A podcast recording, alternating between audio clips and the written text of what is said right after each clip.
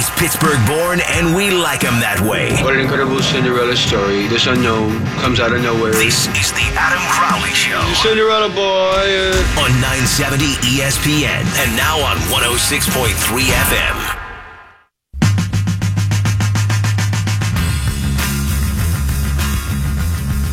Today, we've made radio history.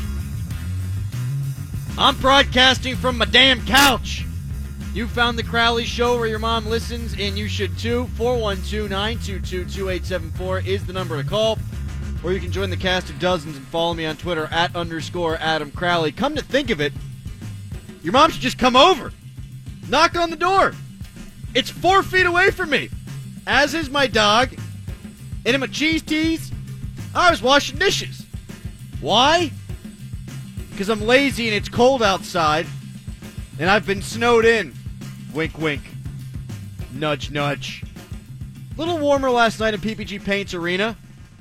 Although I thought everyone's tears were going to freeze. My God, if you didn't cry when Marc Andre Fleury's video was going on, then you don't have a soul. You're a ginger. Marc Andre Fleury is a great human being. And that was, to me, one of the top three greatest Penguin moments of all time that don't happen in the playoffs. One of the best regular season moments that I've had the privilege of seeing. Crosby returning and putting up four points after the concussion debacle. That was unbelievable. Lemieux coming out of retirement. That was unbelievable. And really, neither of those things had to do with the outcome, but the outcome favored the Penguins in both situations. Last night, the Penguins got the win, and Marc Andre Fleury got to shed a tear or two. And he was chirping with Phil Kessel. He was chirping with Evgeny Malkin. What a sick poke check from Marc Andre Fleury on Evgeny Malkin as he was going in for goal number 30. Malkin would eventually get his, as would Phil Kessel. But it reminded me of just how awesome it was to watch Marc Andre Fleury. And I know it was just last year that we saw him, but you forget some of his little idiosyncrasies in some of the things that make him tick. Every time the post is hit, he rubs that bad boy down. Every time he stops getting a breakaway, he tucks junk on that guy. Marc Andre Fleury is a class act and an entertainer from the goaltender position, and we've rarely seen that in this sport or any of the other sports that deploy goaltenders. 412 922 2874 is the number. The Ryan Shazier moment certainly added to it. That made me tear up too. I was a glass case of emotion last night. The best part, though, about last night was that the Penguins were putting on a clinic. Here's the thing about Vegas they got four second lines. At least that's what Braden Holtby said a couple of weeks ago when they played the Washington Capitals. They don't really have a top line. They don't really have a fourth line. They've got a lot of lines that can be tough to play against. But the Penguins do have a top line. The Penguins do have three of the best players in the National Hockey League. And when the Penguins got going, they showed Vegas exactly what they're missing, and that is star power. Vegas ain't winning the cup. They're going to be tough to beat. They might get to the Eastern or the pardon me, Western Conference final, but when they run into a team with legit top end talent, that's going to be the end of them. 412-922-2874. I mentioned this yesterday on the show, but watching Marc Andre Fleury yesterday made me think about it even more. This dude got the rousing ovation that he got because he's just a decent man in an industry with not a lot of decent people. In sports, there are good people, don't get me wrong, but professional athletes, they don't like the media. They don't like to deal with the normals. They don't like to deal with your everyday Joe Schmo from Blawnox. They don't like that. They like to deal with one another. And that's it. They're the cool kids in high school, and everyone else is sitting on the tables on the outskirts of the cafeteria. Marc Andre Fleury is the guy who would go and sit down next to the theater nerd. He's the guy that the next day would go down and sit next to the band geek. He's the guy that the next day would go down and sit next to those dorky kid with the freckles and the glasses. That's who Marc Andre Fleury is. Not that there's anything wrong with freckles or glasses. I'm Irish myself. Marc Andre Fleury treated every person the way that he wants to be treated. Marc Andre Fleury treated every person the way that they deserved to be treated. And yeah, yesterday I made the joke Marc Andre didn't cure cancer, he didn't come up with a vaccine for polio. No, he didn't do those things. But you know what? He's a good guy in a world where we don't find many of them. By the way, the Penguins, that top end talent, how about them apples? Phil Kessel, second in the league in scoring, just one point behind Kucherov for the league lead. Evgeny Malkin is third. He's four points off the pace, and Crosby is eighth, just six points back. Historically, this is as good as it gets for Pittsburgh. And that's even with having Mario Lemieux and Jaromir Jagr. Consider 1995 96. The Penguins had Lemieux first in the league in scoring, Jagr second, and then Ronnie Francis fourth. Peter Nedved slid in at 13th. Pretty damn good. 92 93, Lemieux at 1, Stevens at 12, Tocchet at 14th, and Francis at 20th. We're talking about Hall of Famers. And I think that's what we're talking about now, too. Sidney Crosby, Evgeny Malkin, Phil Kessel. These Penguins are historic. That, to me, signifies why you need these three players on separate lines. And it tells me GM JR needs to do everything he can to capitalize on this, i.e., getting the third line center that can play offense with Phil Kessel. God love Riley Sheahan. He's not offensively gifted enough for me to put Phil Kessel on that line in perpetuity. I'm too comfortable here on my couch. You have to find a way to spread the talent on three lines. You have to take advantage of the historical success these Pittsburgh Penguins are having right now. And that to me means yes, I know that there are a couple of cheap options out there Matt Cullen, Mark Letestu. But Rutherford, go out and get the guy who could play with Kessel. 412 Now, all that being said, right now, I probably would lo- load the top two lines up. Carter Rowney got hurt last night. Everyone and their mother is banged up. Connor Sheary's hurt. Patrick Hornqvist is hurt. Tom Kuhnhackl also got hurt last night. So what Mike Sullivan did was he put Phil Kessel with Evgeny Malkin, and he put Sidney Crosby and Jake Guentzel back together. That's the way it should be as long as the lineup is thin. But when these guys start coming back, separate the big guns. That'll lead to more playoff success.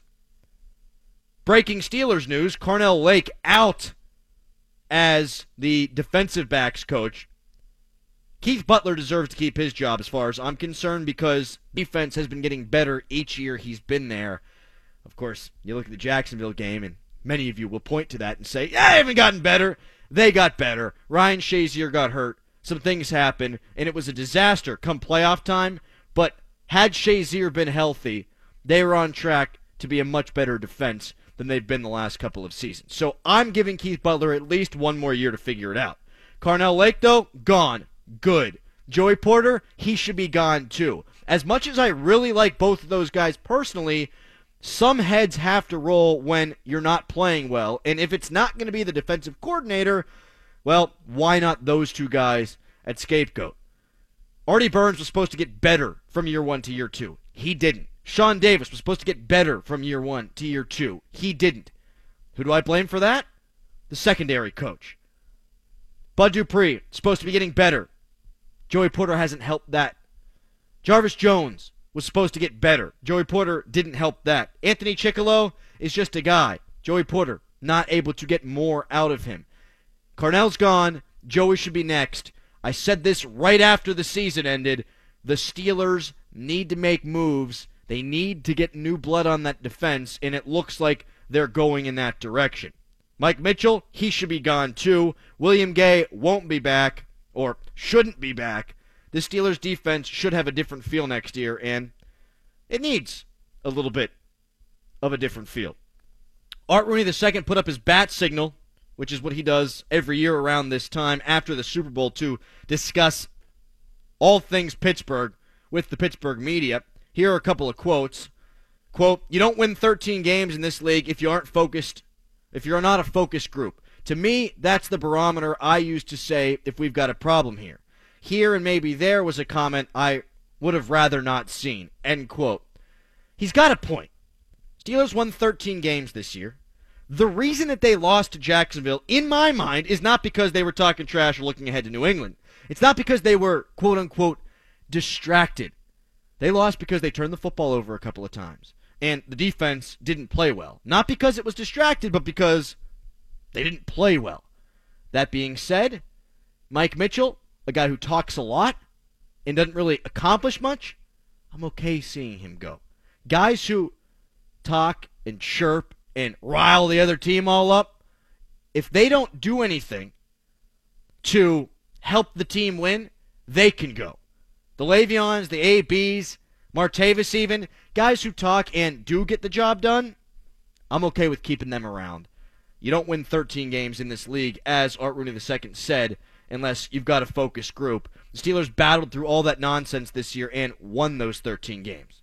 Although I will say one thing I would like to see the Steelers do not play down to the competition the way that they did this year. I know they didn't lose the games, but I think that they got somewhat complacent in their talent being able to pull out these victories. And maybe that hurt in the playoffs, but I don't think that's a focus issue. I think it's a we're better than we think kind of issue. He also said, quote, we would like to have a long-term contract worked out with Le'Veon Bell.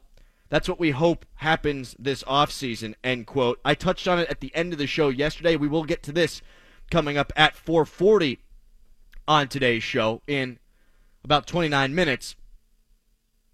I think the Steelers would be crazy not to bring Le'Veon Bell back. And I've not wavered on this in the slightest. Was I pissed when Le'Veon ran his mouth two days before the AFC divisional round game? Hell yeah, it was stupid. It was moronic. You can't be doing that. Was I angry at other times throughout Le'Veon Bell's career, getting suspended? Yeah, I have been. But that guy makes Ben Roethlisberger better. And when Ben Roethlisberger's at the top of his game, the Steelers win. I've got the numbers to prove it coming up in 28 minutes on the Crowley Show. Oh, yeah, and then there's this nugget coming out of the Art Rooney II media, whatever you want to call it, get together, state of the Steelers. Ben Roethlisberger, according to Art Rooney II, wants to play beyond this contract. He's got two years left. Both sides are expected to explore an extension at some point. This is for two reasons. Number one, maybe Ben really does want to play for a while. Number two, you help spread out the cap hit so you can bring players in to help Ben Roethlisberger win another championship. We'll get to this later on in the show as well. There are mock drafts that have the Steelers taking a quarterback. F that. The Steelers need to win now. They need to do whatever they can to help Ben Roethlisberger. So, if the Steelers have a chance to draft a player who's going to come in here and help this year or next year, you draft that player. You don't draft the guy to take over one of the best players in franchise history. F that, win now. It's the dark ages after Ben leaves. You have no idea what's going to follow. 412 922 2874. We got Jason Mackey coming up at 520. He was there last night, PPG Paints Arena. He saw Ryan Shazier with his own two eyes. He saw that Marc Andre Fleury character, too. Coming up next, though, we got Rob Rossi from TribLive.com. He said he wasn't going to the game last night. Is he happy he made that decision? Coming up next, it's Crowley Show.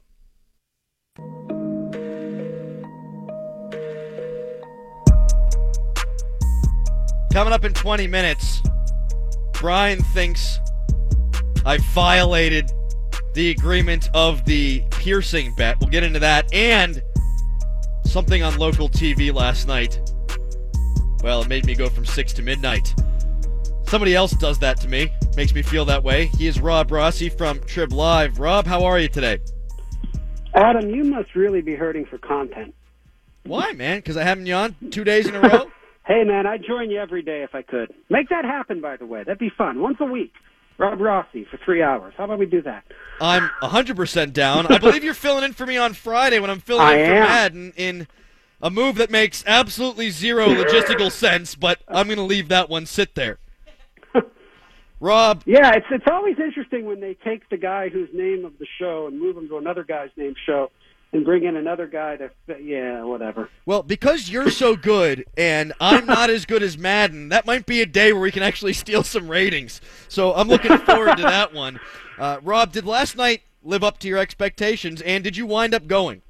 I did not go, um, uh, I, I for reasons I explained yesterday. But uh, the reason I did not go is, you know, to summarize, I didn't need to play pretend that I was part of something special with Mark, and that I could also uh, just forget how everything happened towards the end. So I chose not to. Um, uh, and uh, watching it on TV, uh, aside from the fact that uh, the AT&T broadcast kept showing Mark's sister, and I think a lot Not of his people thought wife. that was his wife. Yeah, um, I thought it was great. I'm, I thought it looked like the tribute was fantastic. It, Adam, it looked like it certainly got the mark, and him and I chatted a little bit this morning about it, and uh, I know he was taken aback by it, but uh, and then it became kind of a weird hockey game, like we predicted. It did. Uh, of course, Ryan Reaves would be the first one to score, and of Right. course, Ian Cole would be the next guy to score. Steelers have this. Steelers, my God, the Penguins have Yeah. this abundance of talent, and yet it's those two who are putting the puck behind Marc Andre Fleury, but two guys who don't know Mark uh, as well as some of the other guys. Would Would you think Mark would have preferred it to be that way? I think he would have preferred to pitch a shutout. Well, that's true. But yeah, um, uh, I think if we would have asked Mark if it were likely that he'd make some spectacular saves early in the game on the skill guys and had something sneak by from a guy that isn't exactly known for his offensive prowess, he probably would have laughed and said, "Yes, of course that, that's how it would go." So, Now, you said that you Yeah. spoke to Marc Andre, or at least texted with him this morning. I'm not going to ask you to release all kinds of personal details if they are personal, but uh, you kind of alluded to it. But his thoughts on how everything went down yesterday. Oh, he just, uh, I mean, he was just, he was taken aback. I mean, I, you know, he, as he said, in that moment, that was genuine. You know, he was tearing up. He, uh, you know, he was, he was trying to enjoy it during the pregame skate, flipping pucks and everything. And, um, but you know, in that moment when that video played, you know, he, he skated behind the net to, to take a look at it. He wanted to watch that video. He wanted to sort of lose himself in that moment, and he allowed himself to. And, um, you know, I I think the safest thing to say about Mark this morning is that it lives up to his every expectation, and also he's probably very glad it's behind him. Rob Rossi, Trib Live, joining me here on the Crowley Show. There's that saying that was in Batman that says you either die the hero or you live long enough to see yourself become the villain. Marc Andre Fleury had been cast kind of as the scapegoat a number of times in his career, and then now he's back as being the hero. Uh, that can't be very common, and I don't know if it heals all the wounds for Marc Andre, but uh, I would imagine it's better this way than leaving and being a villain. Well, right. I mean, I look. I, I think whereas maybe 13 or 14 months ago it was unimaginable even for Mark when you know when we talked for him to uh, really conceive of how his time in Pittsburgh would end because he could, he always thought he'd just be here until he was done playing. I, I think now if you were going to look at it, it, it played out as it played out as favorably as it could, right? I mean, he he's not playing for a you know a historic rival. Did he get to pick his team that he'd play for? No, but he went to an organization where he's clearly comfortable, right? And somewhere where he gets to sort of be part of a, a unique thing. And I think that's another thing when you got to consider Mark, right? It, it was uh he was leaving something pretty special for him. You know, an organization he'd grown up with, where he had known everybody and known everything, and it, the community, and he, he's getting to establish that all again in Las Vegas. And I think the fact that no matter how things might have been bad at times, it certainly seems like everybody in Pittsburgh is willing to forgive that. and so if he's willing to forgive it, then all is forgiven, right? I mean, it to me, it's it's different from the Jagr thing, but the same in that I do think the day comes when Jaromir Jagr comes back to Pittsburgh, Adam, and has his number retired, and and it's all like everything's forgiven, right? And there aren't a lot of guys who transcended the the atmospheric so much that they can have that happen. And you know, I thought Steve Mears last night in the broadcast, you know, said it really well about Mark. He's he's one of the more beloved figures in Penguins history. He's also one of the more entertaining ones, and I think that's a lot of it too, right? Like Mark. Mark Andre, I think when we look back, we'll think of the smiling and the acrobatic saves and the, you know, the sort of the the way he played the position. It was almost like that was the way the Penguins needed a goaltender to play, not like robotic and stiff, but with a little bit of energy and pizzazz. Yeah, that's interesting. I've often thought of Ben Roethlisberger that way from a quarterback standpoint for the Steelers. He's not a guy who's going to just drop back and dink and dunk you to death. He's going to take a hit, throw a guy off him, punch him in the groin, shrug another guy off, and then throw an incompletion 30 yards down the field. I think that's uh, kind of the way a Steelers quarterback needs to play. He's tough. Uh, he plays not like a quarterback, but like a quote unquote football player. And the Penguins and they've got all kind of star power and they score and they've got pizzazz and they've got cachet. And you're right Marc Andre Fleury does possess all those things. And man it started from the beginning too did it not? In that first game oh. against Los Angeles flailing those pads around. From that second on he announced himself as being an entertainer here in Pittsburgh. Right. I mean Mark was I, it's easy to forget now how bleak it was at that time because you know when they drafted him in what 2003, you know they had they had sold off Jagr, they'd gotten rid of guys like Kovalev and that. I mean, this was there wasn't a lot to watch. There was Mario with like one working hip, and then a bunch of guys that they were trying to sell us. And you know, even early on, they kept putting Mark up and down between the minors and, uh, or actually back then his uh, junior team, and some of that was for financial reasons. Right. And you know, there was a full season before the lockout where the only thing the Penguins had to offer us was Marc Andre Fleury. Ask Ed Olczyk about it. You know, he'll tell you like I probably would have kept my job if I'd have been able to have Fleury that whole year because coming out of the lockout, he'd have been had a whole season under his belt. Um, you know, Mark. Look, and I think the best I can say about Mark is this: I, I think there will one day be four other numbers hanging from the rafters other than Mario. Um, and, and you know, and, and Michel Briere, it's a d- different reason they retired his number, right. but I think those four are going to be the other three greatest players in the history of the franchise: Jagr, Malkin, and Crosby, and I think they will put Marc Andre Fleury's up there. The thing that these guys all have in common is that they were all able to pull the Penguins out of dark eras. Uh, right. Obviously, Lemieux and, and Jagr, what they did. Who had a bigger contribution, you think, to the franchise? Not that there's a right or wrong answer here, but in your opinion, Marc Andre Fleury or Jaromir Jagr? Oh, that's a tough one. That's a really good question, Adam. Uh, I always will say this. There, there was. It's easy to forget now how important Jaromir Jagr was to that franchise just staying financially afloat. At the end of the 90s, he was the singular reason they would make the playoffs and they needed every penny they could get back then. Yeah. Uh, I don't think we can discount that with Jaromir. I don't. I don't think we should. Uh, you know, I've I've said it, Adam. The the game six against New Jersey when he tied and then won the game in overtime, I believe in '99. I, I think it's the single most important performance the Penguins have ever had because I don't think there are a Pittsburgh Penguins. They didn't have the they didn't have the money. They needed that next round. Um, that said, I think when you talk about the historic impact of the Pittsburgh Penguins, it's obviously Mario, Sid, Jagr, and I, and I don't know if Fleury's not even tied for fourth with Malkin. I think they might go hand in hand.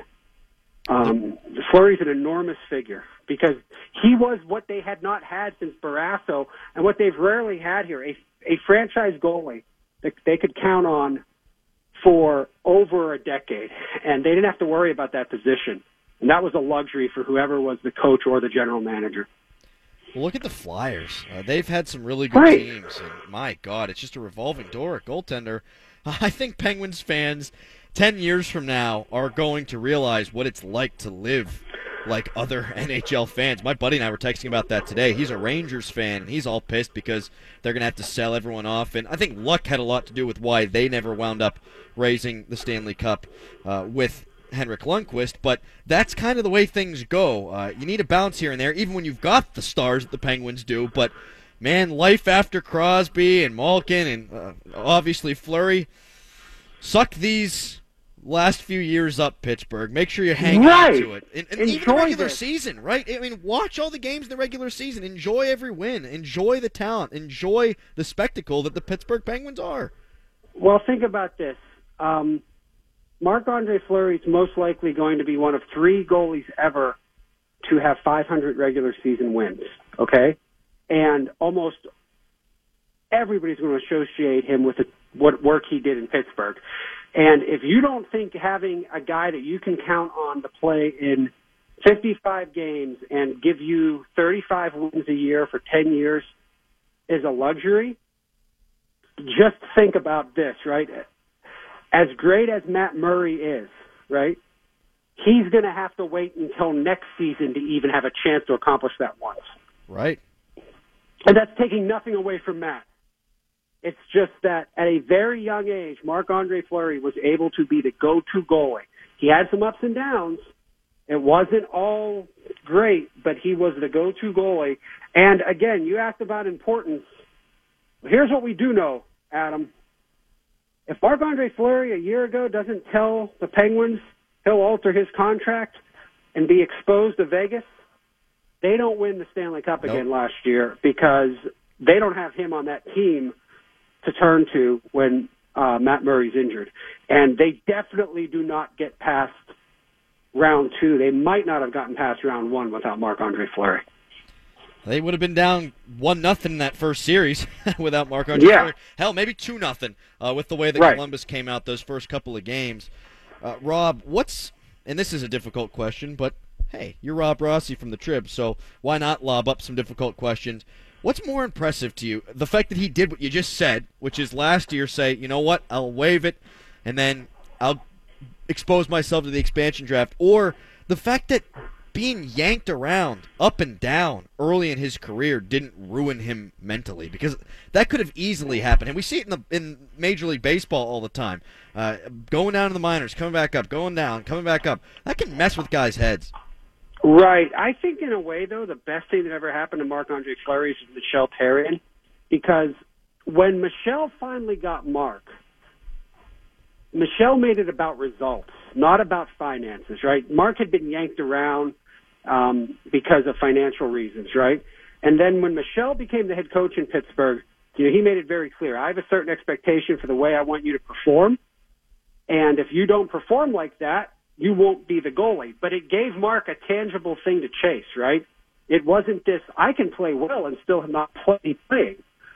And I think in a way that prepared Mark to sort of handle anything because Michel was very demanding. You no, know, Mark, they, I remember a game where they had like, or stretch where they had like points in, I don't know what it was, 13 or 14 consecutive games and they played an afternoon game on Long Island and, and Mark gave up like four goals and like or three goals and they yanked him and and he didn't start the next game and it was like whoa. But Michel was you know I think in his own way was preparing Mark for what life is like to become that franchise goalie. So I think having to overcome that early in his career was was more impressive. I don't want to discredit what he did last year but at the same time that also gave him some control right Yeah. You know, he was able to sort of go, look, now I know it's going to end and I know basically where I'm going to go. Right. I'm going to play hockey here. And right. that's what it's going to be about. Uh, and that's going to drive how much more hockey I get to play here, not the finances. Uh, last couple of right. things here for Rob Rossi. Uh, it's hard to argue with the results, obviously. But I still think it was pretty unfair on Mike Sullivan last year to yank Marc Andre Fleury. I get why he yanked him in the game. I would have gone back to him, though. I would have too. I maintain they would have won the Stanley Cup last year with Mark. Absolutely, just Agreed. as they did with with Matt. Uh, I think Matt was incredible in the latter stages of the Stanley Cup final. I don't think people give him enough credit for how well he played in games four, five, and six. Um, That said, my my read on it. Now, look, Mike Sullivan's never told me this, but my read on it then is my read on it now. He felt like that series against Ottawa was totally being played on terms of the Ottawa Senators after three games. And I think he felt like the only way I can get this team's attention is to make the goaltending switch. And he, he, I think he did feel like he had to do it then because if they went down three to one, I don't think he felt like they were coming back.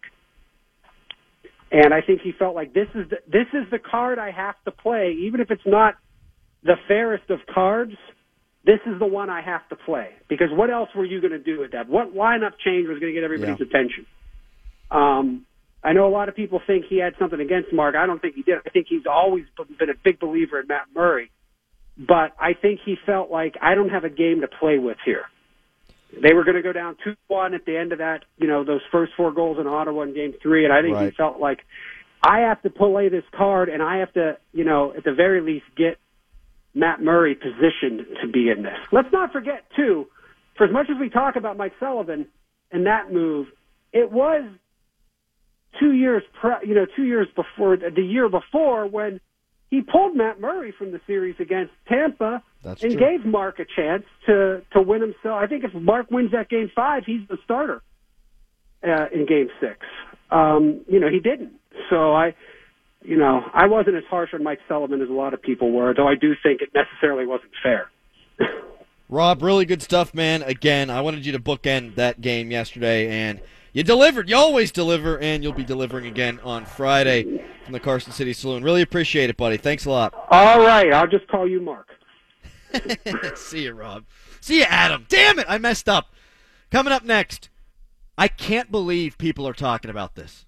I just can't believe they're talking about it. I'll tell you what I'm talking about and how I haven't followed through in with this bet in the eyes of Brian Lamartina.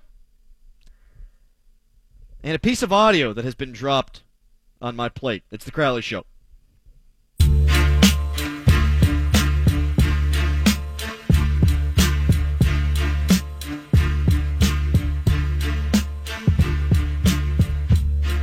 Got some big time audio coming up here at the end of the segment. I can't believe it happened. It goes all the way back to my morning show days, and I'm very happy it did happen.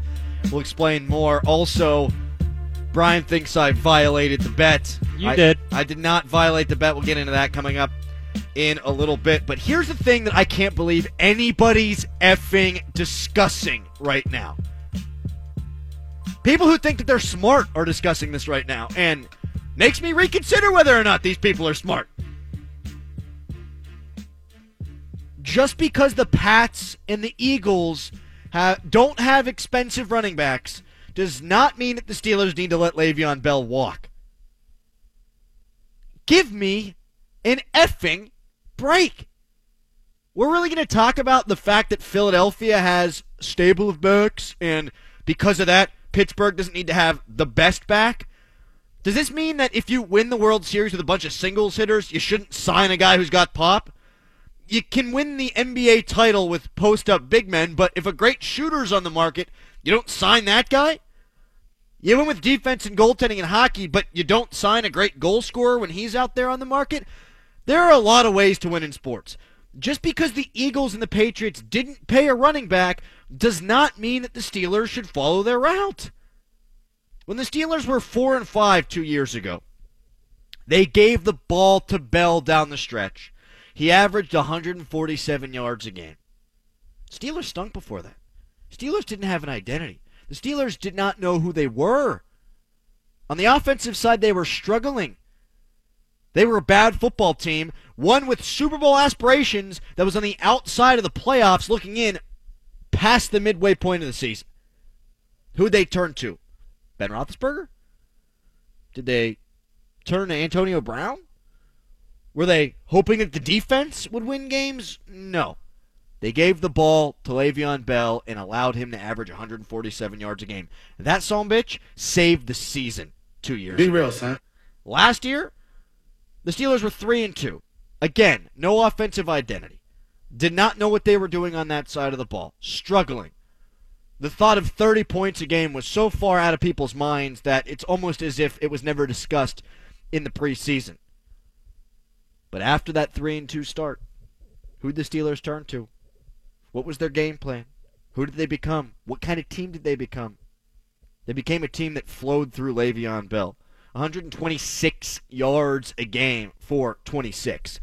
When Ben Roethlisberger was early on this year terrible, he was a turnover machine. He was a turnover machine. real, real, Seth. When the Steelers were three and two, Ben Roethlisberger was coming off of a five interception game. Le'Veon Bell barely touched the football in that game. You go back a couple of years ago when the Steelers were four and five. Ben Roethlisberger was a turnover machine, not playing at the top of his game. When Ben's at his best, it's because Bell has been a great option in the running game and in the passing game. Ben Roethlisberger's often struggled in his career, been at his worst when he's had to be the hero, when he's had to play hero. That's not to say Ben can't be that guy.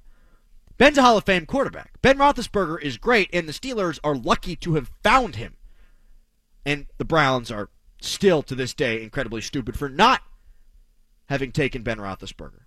But sometimes Ben wants to play hero when Ben does not have to play hero. He has a little bit of Brett Favre in him. No one else is making a play. I'm going to make that play. Well, when Le'Veon Bell is at his best, Ben doesn't need to play hero.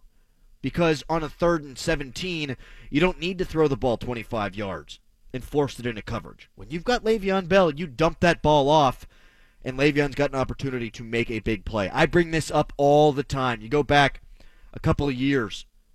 Steelers were sitting there at three and three. Houston was coming to town. They did not have an offensive identity. Martavis Bryant was playing in his first game. That helped open things up for Pittsburgh. But it was a play made by 26 that made me believe that this team had what it took to make the playoffs. Ben Roethlisberger in the shadow of his own goal line, instead of heaving the ball down the field, dumped the ball off to Le'Veon Bell, who took it five yards and then took it 50. The Steelers were no longer in the shadow of their own goal line. They quickly scored, then they scored again, and it was two minutes where the Steelers put up 20 points. All set in motion by Le'Veon Bell.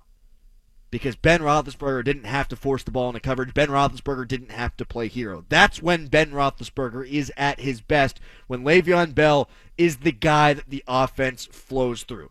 The Steelers should absolutely sign Le'Veon Bell to an extension.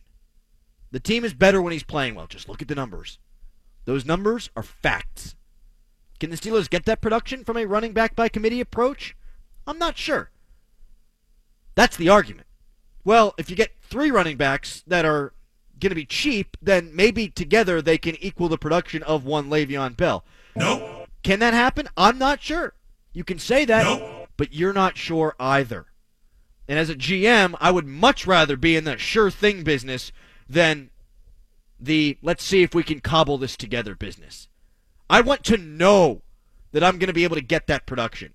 Because here's the reality Ben hasn't been good the last few years unless Bell was playing at the top of his game. Maybe the Steelers could get the same production from a stable of backs, but maybe is the key word. Maybe is not how Kevin Colbert wants to be a general manager. The Steelers have until Ben Roethlisberger retires to have a legitimate shot at the Super Bowl. After Ben, you might as well go to the Dark Ages because we have no idea what will become of the team at that point. There's a big maybe after Ben leaves. The Steelers need to do what they can to win with Ben right now. Maybe and what ifs ain't going to cut it. There's this notion that the Steelers can use that money to help out on the defensive side, but the Steelers aren't going to spend big money on that side of the ball in free agency. It's just not going to happen. They tried last year with Dont'a Hightower, but they're unwilling to outbid teams. Free agency, man, is a dangerous pool to swim in. And I've heard Dion Lewis's name thrown around a bunch. And this is not coming from me because I don't like Pitt. This is coming from me because I understand football better than most people. Dion Lewis ain't going to be a bargain next year. He might be a bargain with the Patriots right now, but that some bitch just won a Super Bowl last year and helped the Patriots get there this year. People love winners. That guy ain't coming on the cheap. You have to overpay for that guy. You have to overpay for a guy in free agency. Or you find a guy like Mike Mitchell, who's a second tier free agent, and I think a lot of people would argue that the Steelers overpaid for him now that we've seen what he's done. That's the route the Steelers would go. So who's to say that the guy that they brought in would be that big of an upgrade? You go with what you know. Le'Veon makes Ben better. Fact. The numbers back it up. Le'Veon makes the offense go. Fact. Spend all the draft picks on the defensive side. Cut bait with Mike Mitchell. The corner situation isn't a bad one. They just need time to grow. And a rookie on the back end wouldn't be as bad as Mike Mitchell this year, in all likelihood. If the Steelers showed me anything, it's that you can outscore teams to win.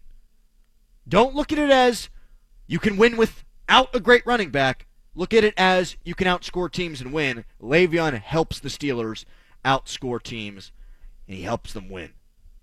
412-922-2874. Tweet me at underscore Adam Crowley. I'm on my couch in Mount Lebanon right now because I'm a lazy ass millennial, so I don't know who's on the line, but someone is, and we'll talk to them right now. Hello, caller. Hey, Adam, it's Edward in Phoenix. What's up, man?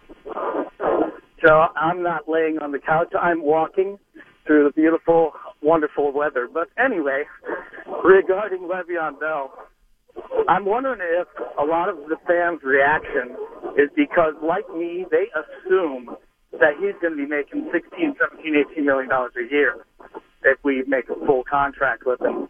Um, and I think that might be a little too much to pay myself. It So is. The Steelers won't pay that and- much. The Steelers will not pay him that much. I imagine they'll offer what they offered him last year, but he'll be more likely and more inclined to accept it because he just made the $14 million on this side of things. He made it on Oh. the franchise tag this time. So I think he'll be willing to accept it. I think he'll be willing to take that deal. And if the Steelers are paying him $12, $13 million a year, I think he can get away with it. You just might have to pay him longer than you want to. Appreciate the call, Ed. 412-922-2874. Tweet me at underscore Adam Crowley. Back in the day on the 10 to noon show, when I was starting out here on ESPN Pittsburgh, we used to try to Crowley roll, folks, which means you call David Todd's show and you go, you got Crowley rolled! Or you call Stan Savran's show and you go, we got Crowley rolled! And we kind of throw it in to breaks on different stations and try to get people to say, what the bleep was that? Well, last night on the show that Richie Walsh does on KDKA TV, someone did just that. All right, let's go out to Joe, and he's on line five out in Carnegie. How you doing, Joe? Hey guys, uh, how you doing tonight? Good, thanks for calling. Good. Uh, I just wanted to say that you got Crowley rolled. Okay, well, you know, That's why we've got the quick trigger. yeah, we got we got the quick trigger. John usually does a great job back there. Um, I, I doubt that that got on. Did that get on, John? We probably got a nice shot of the city. I don't even know what the guy said.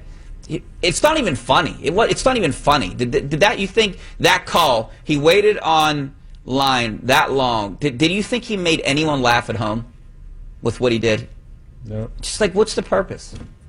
Um, all right. Well, you know what? With that call, I'm going to take a break. Maybe we'll read some tweets when we come back. Be like that? Take more phone calls. See you in a couple minutes. Don't be like that, Richie. Come on. I like Richie. I've seen him around a bunch covering stuff. He's a good dude. But Richie, you can't take it that seriously, man. You just can't. And the reason I found this is because who tweeted this at me? Because I feel like whoever tweeted this at me is the actual culprit. Three Pete season at special OPS 94 on Twitter.com. I guess that's special ops. He's not a big baseball fan. He tweeted me the video and said, really classless, Adam Crowley, attacking a true professional like this. You just lost a listener. Hashtag clown. Bro, I didn't do it. You're just sitting at home hanging out. I know. It was 10:50 at night probably when this happened. I'm asleep by 10:30. I watch the Penguins game. I see if I can get a little action. I take the dog out for a run, and then I go to bed. That would not be me. I would never do something like that. That is classless in fact. Except I'd like to put out a challenge to all Crowley show listeners and bring the Crowley roll back, baby. Let's It is good to hear it again. Shiz back. I love the fact that somebody remembered it and was so bored on a Tuesday night that they thought, you know what? I'm throwing a Crowley roll out there. Bad ass. 412-922-2874 is the number. Coming up next, Brian will tell you that I have reneged on this bet somehow, which I think is nonsense. And I'll tell you why Josh McDaniels is getting painted in a pretty bad light today, and he doesn't deserve it. It's a Crowley show. It's not even funny.